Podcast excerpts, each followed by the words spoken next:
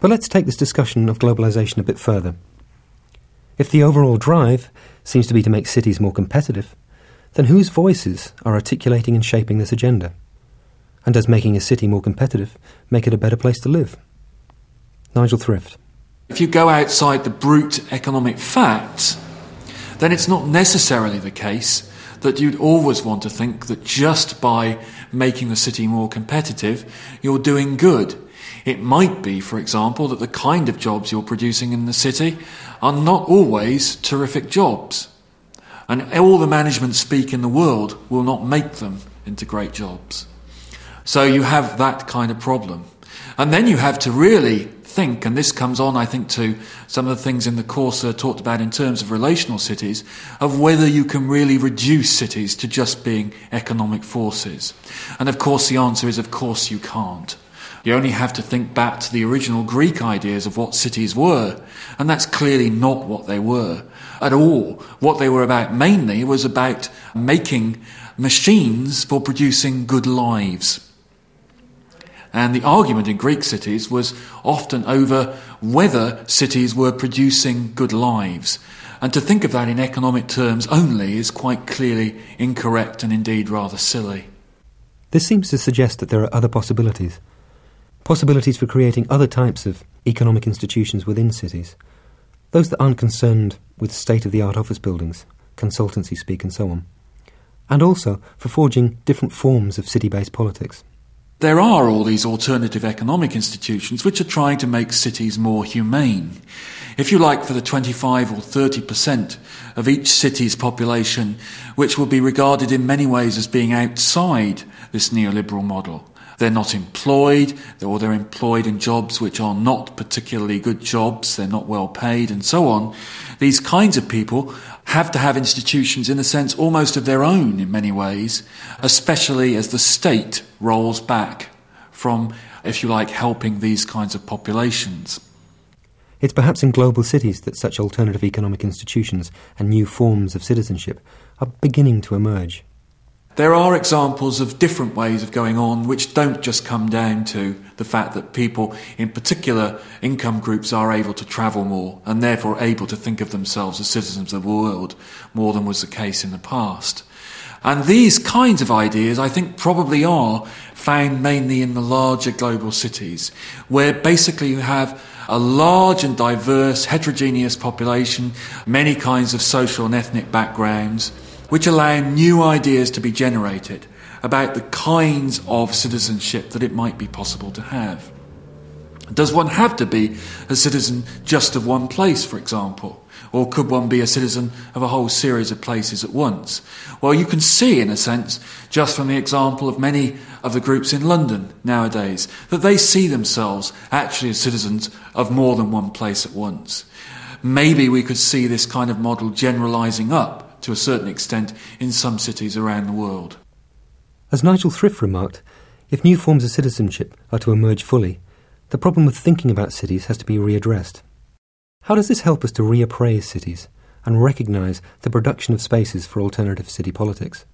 In relational thinking, we begin to think about the social aspects of a city, particularly those which are structured around the relationships in which individuals and groups enter, as part of the life of cities. It also allows us to see cities as places, as very much part of a, a wider world. And in this sense, we can avoid a geography of cities which envisages cities as containers, as coherent systems with their own internal logic where all the different parts fit together. We can begin to see cities as places of encounter, mixture, meeting, as particular types of place in a global context of flows of people, goods, and information. In other words, it's very much about thinking about the connections of cities with the rest of the world and thinking about connections and disconnections between different parts of the same city without having to come to the conclusion that whichever city you're studying makes up a coherent, self contained whole. Viewing cities as places of interconnection and encounter is something that Saskia Sassen sees as opening up the potential for reworking what is understood by citizenship. When I talk about cities, I am really talking about a particular kind of city, and it is a minority of cities. But it is a strategic site not only for the global corporate effort, but also for what might well be a new kind of politics. A form of politics which, on the one hand, is not predicated on citizenship. If we take that meaning, that, that concept in its sort of historical meaning, where you have a set of conditions that make you a citizen and a set of rights and entitlements that come with that. So it's a political project that that is not confined to that particular sort of historical notion of citizenship, but at the same time suggests the possibility of a new concept of citizenship. This understanding of citizenship can be imagined by pursuing a relational approach to cities. Ash Amin again.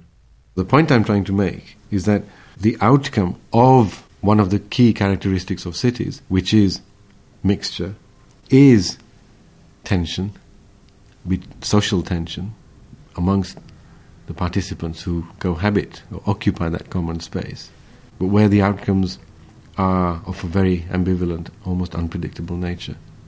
This real ambivalence of social outcomes in cities is important. It's, it's the property of cities as places which combine diversity that generates this ambivalence. It's the coming together, or if you like, the juxtaposition of diversity, different needs, different cultural mixes, different economic circuits which produces ambivalence. And I think it's therefore good or important to recognize this instead of looking for order, singularity, or consensus in the city.